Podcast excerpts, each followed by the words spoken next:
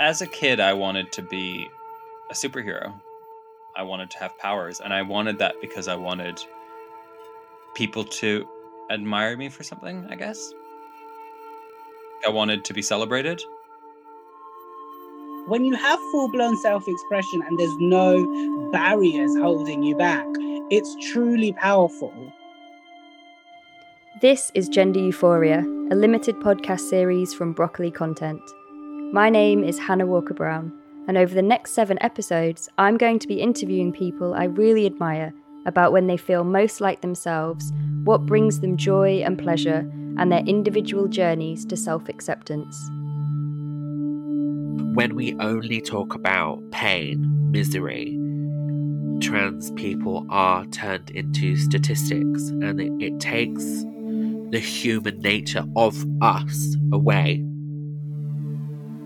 being yourself is radical. It's an act of defiance in itself, just allowing yourself to live authentically. In this episode, I'm talking to Tao. Well, hello, my name's Tao. I'm a writer and an artist, or a writer artist is something I've started saying recently. Um, I'm non binary and I use they them pronouns. So tell me a little bit more about this writer artist, artist writer relationship, that kind of collaboration. I really see them as the same thing, which is why I've started saying writer artist because um, I go to art school currently, but um, I have always enjoyed writing. And I've kind of discovered how much writing is a part of my creative process, whether that be because I am hoping to create something that's a piece of writing or a sculpture or a painting, writing plays such a key role in that for me. And it's very central to the way that I think and the way that I process, the way that I learn, the way that I heal. It's very much core to that process.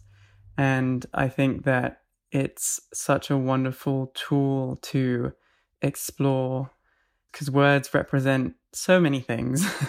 and so you have so much to play with with words. And I just find that very joyous. Um, yeah, so that's kind of where my my practice is at at the moment, at least, and I think that's kind of where I'm being pulled is more towards words and writing and language. I mean, this is the first time that we've met, but I can feel that joy behind your words. And even in your email, when we first spoke, and I mentioned this kind of what we were doing this week, the conversations we'd be having, and this idea of gender euphoria at the core, you were really behind it. Um, and you mentioned how important it was because the trans narrative is often one of pain and suffering. Indeed, yeah. I think that um, the narrative around trans experience is often one that is catered towards cis people. And whether that be written by cis people or written by trans people, it's often a cry for support. And that often comes in the form of look at my pain. This is something you should care about. And um, that's not uncommon. That's something you see you know it's coming up to christmas and you know if you watch tv all the adverts are um, really quite upsetting because they're displaying pain to get you to um, donate money to charity and so on. It's all kind of trying to create that point of empathy.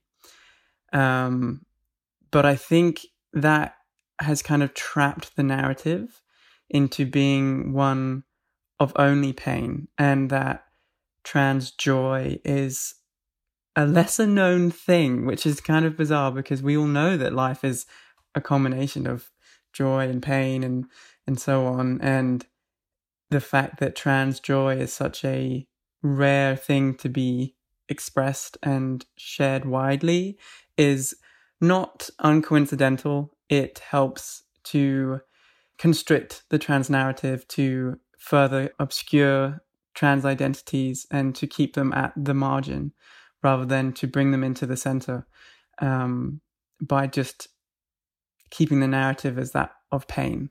Yeah, absolutely. And I think what's been really interesting about this week is so many different people such a kind of kaleidoscope of identity and each with an individual way through whether that's pain whether that is struggle um, whether it's joy. Because i think what this week has proven you know something that we we knew all along but there isn't a one size fits all journey for humans. And every kind of route through is as unique as the people that we are. Well, first of all, I think that's that is so incredibly valuable because it is such a unique experience, and um, to hear the multiplicities there is very important because it just allows people to see that they can come to something in their own way on their own terms. And as for my experience, I have been through many words, expressed myself through many different kinds of language. And non-binary is kind of the word that I'm landed on at the moment, but there's still there's something there that I'm not quite satisfied with and I can't quite figure out what that is at this point in time, but I'm sure one day I'll figure it out. But to take it back to the beginning, I um, spent the first 16 years of my life living as a girl and um, realized around the age of 15, 16 that something was up and it was to do with my gender and my gender expression. And then one day, um, kind of woke up with the word trans in my head.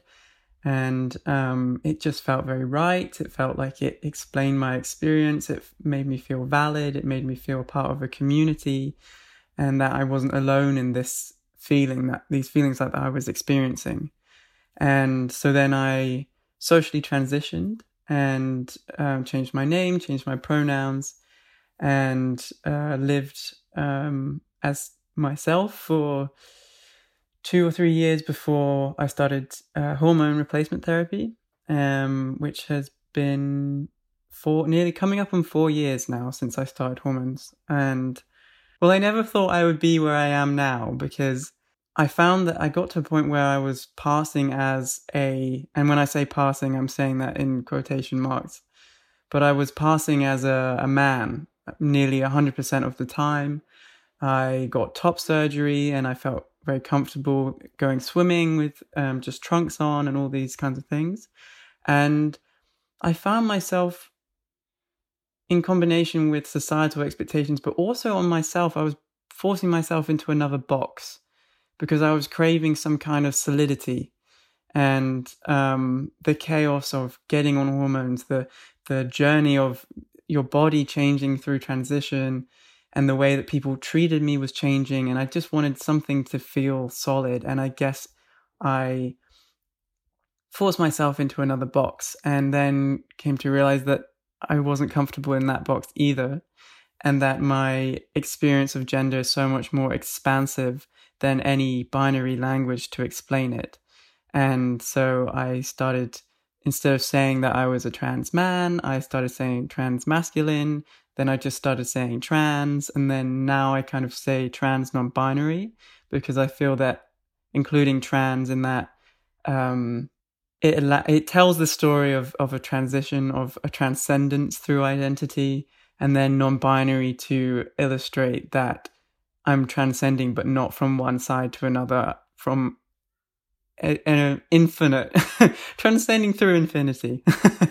I think there's kind of a theme emerging here about language and the importance of language. And I suppose, on the kind of one hand, if we're really looking at that spectrum, that kaleidoscope of human experience, so kind of not just looking at joy, which we will get to, but labels. I suppose labels are integral to human experience. Labels are words, words are language. I feel like we're getting really philosophical in this one. Um, and I suppose it's not just kind of the language that is external, so from other sources, but it's also the language, you know, you within you, how you see yourself, how you talk to yourself, how you explain yourself, how you identify. Yeah. And I think that's the difference between um, the time in my life when I identified as a trans man, because that, and this is not the same for every trans person, and by far not the case for the majority of trans men, I I just came to attribute a certain kind of pain with that time in my life because all I knew was about gender dysphoria and I knew that I experienced it and I knew it defined every waking moment of my life. You know, from the moment I got up and had to decide what to wear that day to greeting people in the morning to the whole way through the day, that dysphoria was very much present. And then having to finding myself putting myself more and more into a box that was also painful because I was denying myself. And that's a really powerful and painful thing to do. And I think we all do it in some way or another. We are all denying something of ourselves because we have an image of ourselves that of who we think we are and who we want to be. And often those are very different, but sometimes they are actually the same. And I just found that changing the language that I've used to describe my gender has also opened doors to accept all of me because I open the door back open to femininity and I allow myself to play with femininity in the way that I remembered wanting to play with it when I was um, a younger teenager. And there was a part of me that wanted to deny that fact, wanted to deny the fact there was a time when I enjoyed femininity because I felt like it invalidated my ident- identity. But I, I've opened myself up to that, which has also meant that I'm able to open myself up to other things that I'm in denial of, of, you know, my faults and my flaws and habits that I wish I didn't have and kind of just look at them as what they are and, and just accept them and see what I can do to change them or what work can be done or whether it's something I just need to grow with or grow away from kind of thing. And it, that has really come from lessons I've learned from um, my gender identity for sure. And it's sort of been a running theme this week in the conversations we're having that that kind of evolution of self, allowing that fluidity, that flow, because, you know, we are never the same person tomorrow as we were yesterday. And I think actually there's something to be said for for not restricting who we are and who we're capable of becoming. And I think that requires a confidence. I think stepping into that authenticity of self is, well, it, it is radical. We said this a lot this week. Um, what are the moments when you feel most confident, when you feel most like yourself? Hmm. I think on the days when I've allowed myself time to really think, what is it that how do I want to express myself today? How do I want to move through these moments today? And just giving myself just a few minutes, you know, whether that's just over sipping my coffee in the morning rather than filling my head by listening to a podcast or or listening to music or something just kind of give myself 2 minutes to think where am I at today and how do I want to express that or do I not want to express that and um, to kind of approach things with play in mind because I think that's something we kind of lose a lot as we grow older. This kind of notion of play, and um, recently I started wearing makeup again, and that's very much about play for me. I'm able to separate like how I look wearing makeup from how I think that defines me. There was a time when you know wearing makeup meant oh yes i i am a woman because i look like this when i wear makeup and so it's all okay. It's all fine because i look this way. But now i'm able to just put on makeup because it's fun to do so it's relaxing it's a nice thing to just spend time doing something for yourself in the morning getting ready for the day and to just have fun with it and not see that it must then define who i am that day. You know whether i have like a winged eyeliner or or not doesn't define who i am or how i have to act. And in that kind of recognition of of that that's where i find a lot of joy and feel the most um authentic and it's it's kind of a, a theme i think for me is trying to recognize that i can both be and not be something in one moment and because that's possible, even though it seems so outlandish and impossible. Just accepting that I can both be happy and sad, as you know, the most basic example. I think there's so much complexity to every moment that we deny because it makes it easier to move through them. But if we just accept that we can be both proud, but also embarrassed, but also so on, you know, it just allows for you to kind of tap into something that is greater than just that one truth. You know, there's so many truths that exist, and if we don't deny any of them, then we can really f- sit in a place that I think allows for play and allows for joy in a way that just it just hits different. yeah, and I think as humans we do ourselves a great disservice if we're not willing to accept all the shades. You know, I've had yeah. conversations with very close friends who who will refuse to accept that bad things happen Right. to the point where, you know, it's positive, positive, positive and yes, positivity, a positive mental attitude absolutely has its place within Yeah. our experience as humans. But also, if we disregard or push down that other side, that side that perhaps doesn't agree with everything, that, that perhaps might be jealous, that is Yeah. having a bad day, you know, eventually Mm. will combust or, you know, it, it will build and build and build until it has nowhere to go. Yeah. And that's when it's directed somewhere Yeah. that it really shouldn't be or channeled into something that's actually quite destructive. Mhm. And so, if we think about this concept of gender euphoria, what sort of things come to mind when I say those words, or, or when I first sort of got in touch and you saw those words? What was it that? What What does it kind of spark in you? I think there is a really interesting relationship between gender and euphoria, especially for trans folk. It's really they're very tied, and um, sometimes they are separate. And yeah, um, I'm just smiling to myself because I'm remembering a moment about a week or two ago when I felt very gender euphoric, and it was a moment where I was sat on my bed and I was just typing, I was just writing something. And I turned and caught my reflection, and my hair was like half up in a bun. It was all falling out, and my glasses were like slipping off my nose. I was in my pajamas and like hadn't shaved my face in a while and just looked really mucky. But I just couldn't help but smile because I looked so much like myself. And that was a really euphoric moment. And I haven't experienced a moment that was so tied, like a euphoric moment that was so tied to gender like that in a while. Because I only really started growing my hair out uh, like a year or so ago. And now this is, it's at the length that I kind of dreamt of having it at.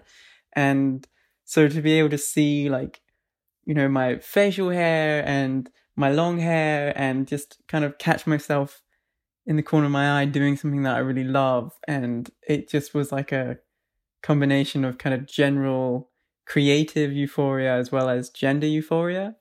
And um, actually, that reminds me of um, something a friend of mine once said about um, they like to refer to their gender as like gender creative, like they just create um, with gender, and whatever comes, comes, and it's all just an experiment, and it's just play and creation. And I really like that notion.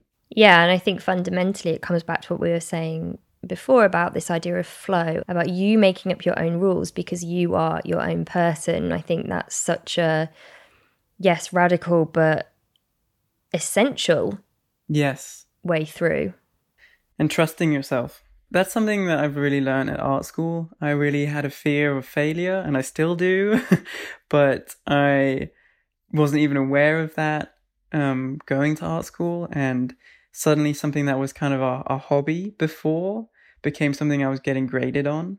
And so it just really maximized that fear of doing something wrong and being judged and um, making mistakes. And I think that making mistakes are so important and kind of seeing that a mistake isn't failure and failure isn't even failure. It's just the next lesson that you've learned. And um, you might even unlearn it one day. You never know. and that, that sense of play, I think, to really see um, experimenting as, as playful and creative rather than um, failing or succeeding in something, I think is really key. And especially for like kind of finding joy because you sometimes find it where you least expect it. I think so too. And so if we're thinking about this narrative of joy and celebration, why do you think it is absent or, I guess, not as prevalent, I suppose, as pain and suffering? Why is it that joy feels quite radical within this space? I think because, in a way, joy is alarming, isn't quite the right word, but thinking about why pain is used as the narrative it is to kind of alarm and to shock people into action. But I think actually joy has a just as powerful reaction in people, and I think it it it's even more powerful perhaps because it really opens the door to a, a really wide range of reactions. Because I find that the people, and this is only from my experience, but the people who have had a problem with my queerness, with my transness, have, and, you know, they deny my existence, they deny my joy, they deny that, that I deserve to even be alive. Those were the people who actually, at the end of the day, turned out to be queer or trans themselves. and I think that's kind of unique to um, the situations that I was in. But I think that people who so um, so viscerally deny other people's existence and other people's joy are actually m- more often denying something in themselves. And to see trans joy and to react in a way that is violent or or um, aggressive or oppressive, it's the question I always com- that always comes to mind is who whose joy are you denying? Because it feels as though you're kind of maybe there's something there that you haven't allowed for in yourself. And when you see someone else allowing that, it kind of triggers something in you that goes, why can't I, like, why can't I have that? And if I can't have that, then they can't have that. But actually, no, we can all have that. you know, I've seen it in myself. I remember seeing people who, for example, like had facial hair and wore makeup. And I remember seeing that and going like, oh, that's not a good look oh, yeah, no, not for me. And it was totally because it was exactly what I wanted. and I was scared of that. And I was scared of welcoming things that are seen as feminine back into my life because it had come to represent something that was painful. And so once I was able to recognize that and welcome it back into my life and stop denying myself that, then I opened that door to joy again. And I, I see it in, in so many little things. I think we all do it in, in some form or another. It just gets magnified when it comes to trans joy and the trans experience and, and queer experiences of, of joy and happiness because there's something that we're all, all denying. And to see people who have chosen to address that and to accept and to experience joy, it kind of, it, it, um, forces you to question things, and that can make people uncomfortable.